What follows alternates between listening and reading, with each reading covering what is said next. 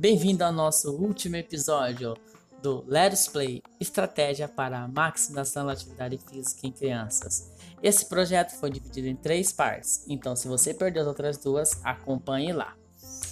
Então, nessa última parte, iremos apresentar os resultados, uma breve discussão com a literatura e a conclusão que nós tivemos com o nosso, nosso estudo.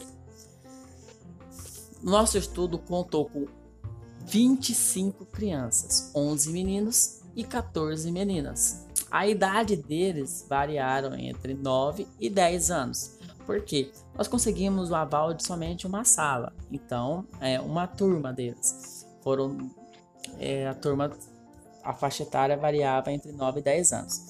E aí, com o procedimento que nós fizemos para a coleta, nós obtivemos as seguintes médias: de peso trinta e quatro vírgula setenta e três, altura um vírgula quarenta e dois. Consequentemente, tivemos um I M C dezesseis vírgula nove, o que caracteriza como I M C normal.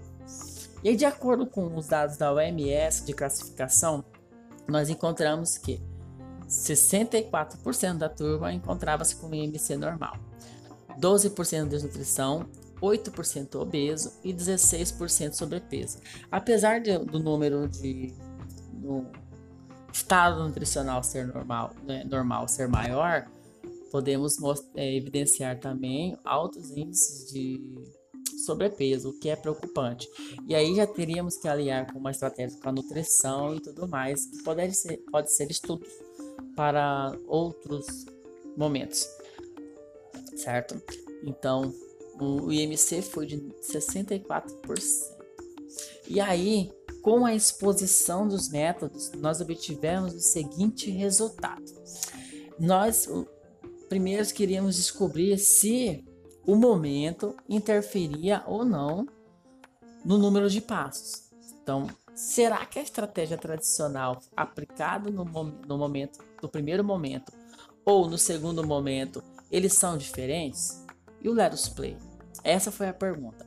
Então, de acordo com os dados, mil e vinte, no, com o tradicional, no primeiro momento, apre, apresentou mil e vinte passos. E no segundo momento, oitocentos e noventa e quatro. Tendo P de zero vírgula zero cinco, ou seja, P maior que zero vírgula zero cinco, como é, não interferiu e menor que zero vírgula zero cinco como interferiu, nós encontramos um P maior que zero vírgula zero cinco, ou seja, os momentos eram iguais. Resumindo, então, o primeiro momento no tradicional, o segundo momento tradicional, o primeiro mil e vinte, o segundo oitocentos e noventa e quatro, eles são iguais. Então, o momento não interferiu no tradicional. Vendo o número de passos no Let's Play, no primeiro momento mil trezentos e oitenta e sete e no segundo momento mil seiscentos e quarenta e oito, também encontramos que ele não interferiu, ou seja, o momento não interfere no número de passos, independente se foi primeiro ou se foi segundo. Já conseguimos achados bacana, bacanas. E aí, beleza, entendemos que o momento não interfere, perguntamos aos nossos dados. E a estratégia tradicional versus Let's Play? Eles são diferentes ou são iguais? Com P menor que zero vírgula zero cinco, nós encontramos o quê? Que a estratégia Let's Play, ele aumentou o número de passos muito. Então, ou seja, a estratégia Let's Play é diferente da tradicional, com novecentos e cinquenta e sete para o tradicional e mil quinhentos e quinze. Percebam aí, o número de passos quase dobrou de uma estratégia para outra. Então, o Let's Play apresentou ser muito eficiente no aumento do número de passos.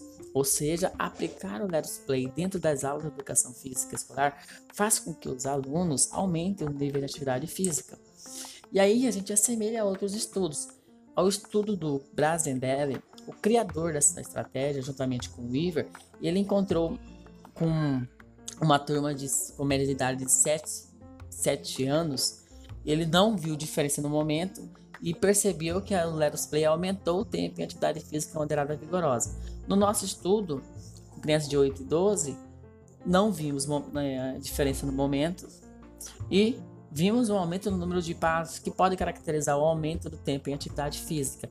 Então, mostrando que isso, que a estratégia Let's Play, ela pode ser é, aplicada numa realidade brasileira. na realidade brasileira. E aí? Mas a gente pergunta, beleza, a estratégia, ela é eficiente. Mas será que é eficiente também para meninos e tanto para meninas? E aí nós fizemos essa pergunta nos nossos dados. Dentro do grupo, meninos, dentro do grupo, meninas, qual a estratégia foi mais eficiente? Nós encontramos o seguinte. No mes, nos meninos, no tradicional, eles tiveram mil cento e dez passos. E no Let's Play, mil setecentos e noventa e cinco. E nas meninas, foram oitocentos e cinquenta e um passos no tradicional e mil trezentos e dezoito passos no Let's Play. Ao perguntar ao programa estatístico aos dados, ele apontou que P menor que zero vírgula zero cinco, o que caracteriza que o aumento do Let's Play foi eficiente tanto em meninos quanto em meninas, ou seja, ele aumentou o número de passos ao passo que ela seja diferente do, do, do tradicional, mostrando sim que a estratégia é eficiente e eficaz tanto em meninos e meninas, ou seja, utilizem a estratégia Let's Play dentro das suas aulas de educação física, que você vai aumentar o tempo de atividade física do seu aluno, ou seja, já removam as barreiras. E aí a gente tem que trazer para a literatura e para entender se isso foi eficiente ou não. E aí, ao analisar, Morgan nos trouxe que crianças de seis a doze anos, é, dentro das aulas de educação física, eles estão acostumados a dar cinquenta e quatro passos por minuto em meninos e quarenta e quatro passos por minuto para meninas. Então ele encontrou nesse estudo, onde ele fez uma análise no dia do aluno e tudo mais, e encontrou que dentro da aula de educação física, os alunos dão esses, essa quantidade, a média. E no nosso estudo, ao fazer a divisão do número de passos por pelos quinze minutos de prática, o que a gente encontrou que os meninos foram capazes de dar cento e dezenove passos por minuto e as meninas oitenta e oito passos por minuto, mostrando que nós dobramos o número de passos por minuto com a estratégia. E aí a gente consegue ver também uma outra diferença que pode ser para estudo futuro. Por que as meninas dão menos passos? E isso pode ser, pode acarretar em outros estudos e até mesmo o entendimento de por que as meninas são mais inativas do que os meninos. Isso pode ser tópico de outro tema e tudo mais.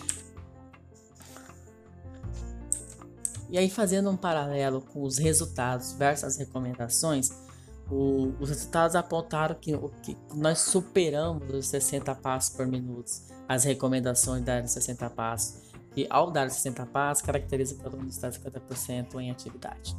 E nós proporcionamos maior tempo e atividade física moderada e vigorosa, ou seja, atingindo as recomendações. Então é isso que nós temos como pauta, atingir as recomendações de atender o aluno de forma integral. É uma, uma, um fato interessante que a gente pode trazer aqui é, ao aplicar a queimada na regra tradicional, nós observamos muitos alunos sentados, esperando, muitos alunos é, vendo, mais vendo do que participando, porque tem algumas barreiras que impedem. E aí essas barreiras, ao serem removidas com o Let's Play, a gente pode perceber que todos os alunos estão praticando, não tem ninguém sentado olhando, não tem ninguém parado. Então eu digo mais uma vez, utilizem a estratégia, ela vai ser muito eficiente nas suas aulas, seus alunos vão gostar, vão, já estou dando spoiler, vão gostar, é um próximos tópicos do, do, do nosso resultado, mas vai ter a maior participação dos alunos. E aí a gente, você pergunta, ah, por que tanto em falar em atividade física moderada e vigorosa? E aí eu trago algumas reflexões, não reflexões, alguns tópicos. É, a permanência em atividade física moderada e vigorosa pode influenciar diretamente na prevenção de algumas doenças crônicas não transmissíveis. E aí, em contrapartida, atividades físicas leves ainda não tem estabelecido efeito dose e resposta. Por isso, nós temos que buscar uma atividade física moderada e vigorosa. E aí, ah, beleza, professor, os alunos aumentou, mas e aí, meus alunos não fazem? Por isso, nós fizemos o questionário de satisfação, para saber se os alunos gostaram ou não. E com uma variação entre um por cento e cinco por cento, nós identificamos que indifere se utilizamos o tradicional, se utilizamos o Let's Play. Os alunos gostaram da mesma forma. Ah, então não deu certo. Mas espera aí, nós estamos inserindo uma nova estratégia. O que se espera? Uma aversão, um, uma retração, né, sobre essa estratégia. E aí os alunos podem não gostar do novo. E aí a gente não pode ter adesão. Mas aí nós, o que nós verificamos foram que estiveram tão satisfeitos quanto se estivesse utilizando o tradicional. Então, ou seja, utilize, pois o aluno vai gostar da mesma forma e você vai ter uma, o seu aluno em maior tempo em atividade física. E isso foi encontrado tanto em meninos quanto em meninas. Em meninos, a variação foi entre um por cento e cinco por cento. Em meninas, foi entre zero por cento e nove por cento. E aí tem diversos fatores que podem ter influenciado. Vou citar alguns. Os fator, é, temos os fatores que estão associados à prática de atividades físicas, à educação física. E aí, os fatores que as, podem estar associados a essa satisfação positiva em ambos são ineditismo das atividades, que seria as atividades tradicional, tradicional para eles era novo. Então, quiçá o Let's Play. Então, ambas as atividades eram novas. Então, vai a gente repensar em aplicar num colégio onde nem o, é, já desenvolve o tradicional e aí a gente insira o Let's Play para verificar essa variação. Mas lá no ambiente onde nós, nós, nós aplicamos, o tradicional era novo. Então, isso pode ter influenciado. As aulas foram estimulantes, tanto a tradicional quanto a Let's Play, até mesmo pelo perfil do pesquisador. A variabilidade de jogos, cada dia um novo jogo, então isso pode gerar uma satisfação positiva. E o ambiente organizado, o material lá, as regras pré-definidas e tudo mais. Então isso pode ter sido uns fatores que podem ter influenciado uma satisfação positiva em ambos. Quanto à percepção de esforço, os alunos correram mais, os alunos gostaram. Mas e aí, teve diferença porque eles correram e eles cansaram.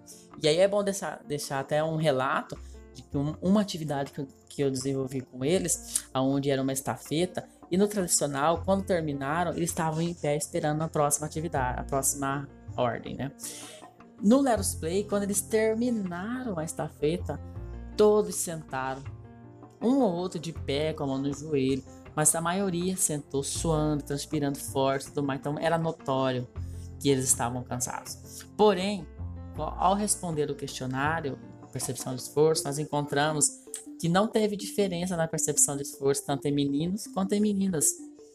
Ou seja, mesmo estando muito cansado, eles não demonstraram, ao responder o questionário, eles não demonstraram essa diferença.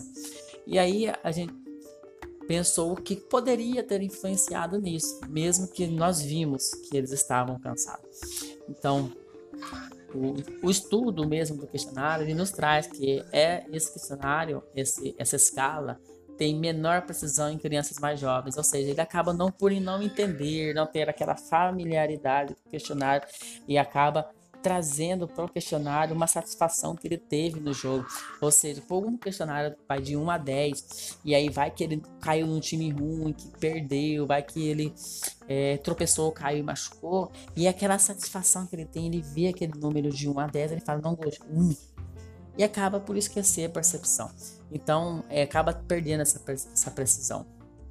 O que pode ter influenciado também, tivemos pouca vivência com a escala. Ou seja, é necessário que o aluno vivencie mais a escala, sinta a, a, o esforço que ele, que ele executa em um e outro, que ele consiga diferenciar, e aí depois de assimilação completa a gente ir para a prática.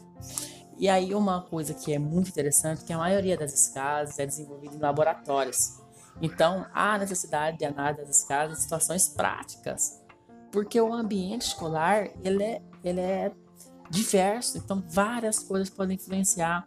Vamos dizer que antes da aula eles devem ter recebido a nota da, a nota da prova e eles já vão frustrados, e aí ele já desconta na atividade, e aí acontece algum acidente, esse translado ali e tudo mais. Então, os fatores ambientais do, da escola, o fator prática, ele tem que ser analisado para aí a construção de um, de um questionário conforme a realidade do profissional de educação física. Então, como conclusão, o que a gente tem sobre o nosso estudo? Eles mostraram o quê? O Let's Play aumenta o nível de atividade física de crianças durante as aulas de educação física escolar. O Let's Play atinge as recomendações de cinquenta por cento de atividade física moderada e vigorosa, tanto em meninos quanto em meninas. O Let's Play não interfere negativamente na satisfação, que é um ponto positivo para a gente, porque espera-se que ele fique mais cansado, né?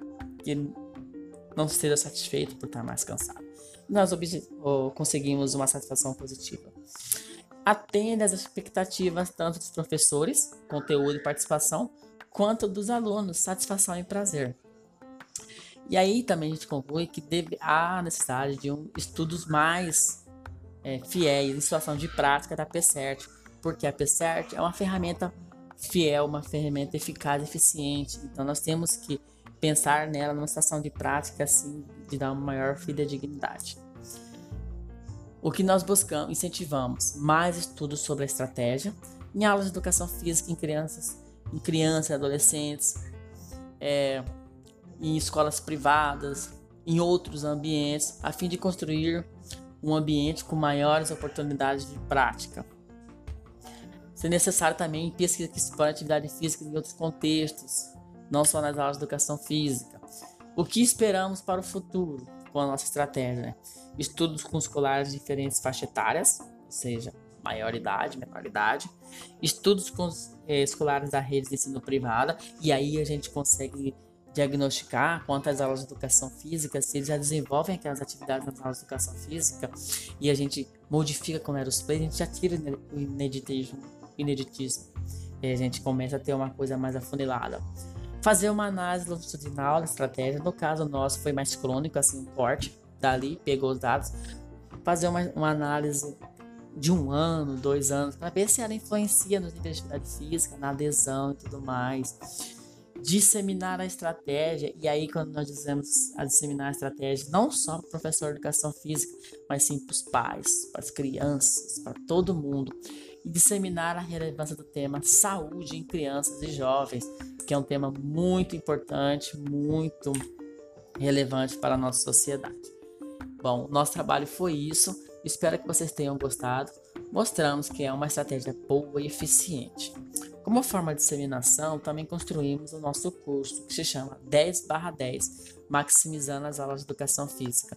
É um curso completo, onde ele aborda sobre os níveis de atividade física, mundial, nacional, formas de avaliar os níveis de atividade física, a, mostramos o passo a passo de como aplicar essa, esse questionário com, com pedômetro e tudo mais, mostramos a estratégia com diversas evidências, falamos de cada princípio, e aí no outro módulo fal, mostramos algumas atividades modificadas, como que podemos utilizar, e mostramos também como analisar os dados. E como bônus vocês ganham também um e-book, vocês ganham é, planilhas para poder anotar os dados, planilhas para modificar o, as aulas, como instalar um programa de análise de dados e o, o questionário o, o que nós utilizamos para analisar o nível de atividade física. Bem bacana e tudo mais. Então, espero que vocês acessem, vocês gostem e participem. Lembrando, nosso Instagram, arroba capacitadf, nosso site, ludica movimento ponto com ponto b r, nosso telefone, seis cinco nove, nove três zero dois, oito zero oito zero, ou nosso e-mail, ludica movimento arroba gmail ponto com. Esperamos você para isso e muito mais. Abraço, até a próxima, pessoal!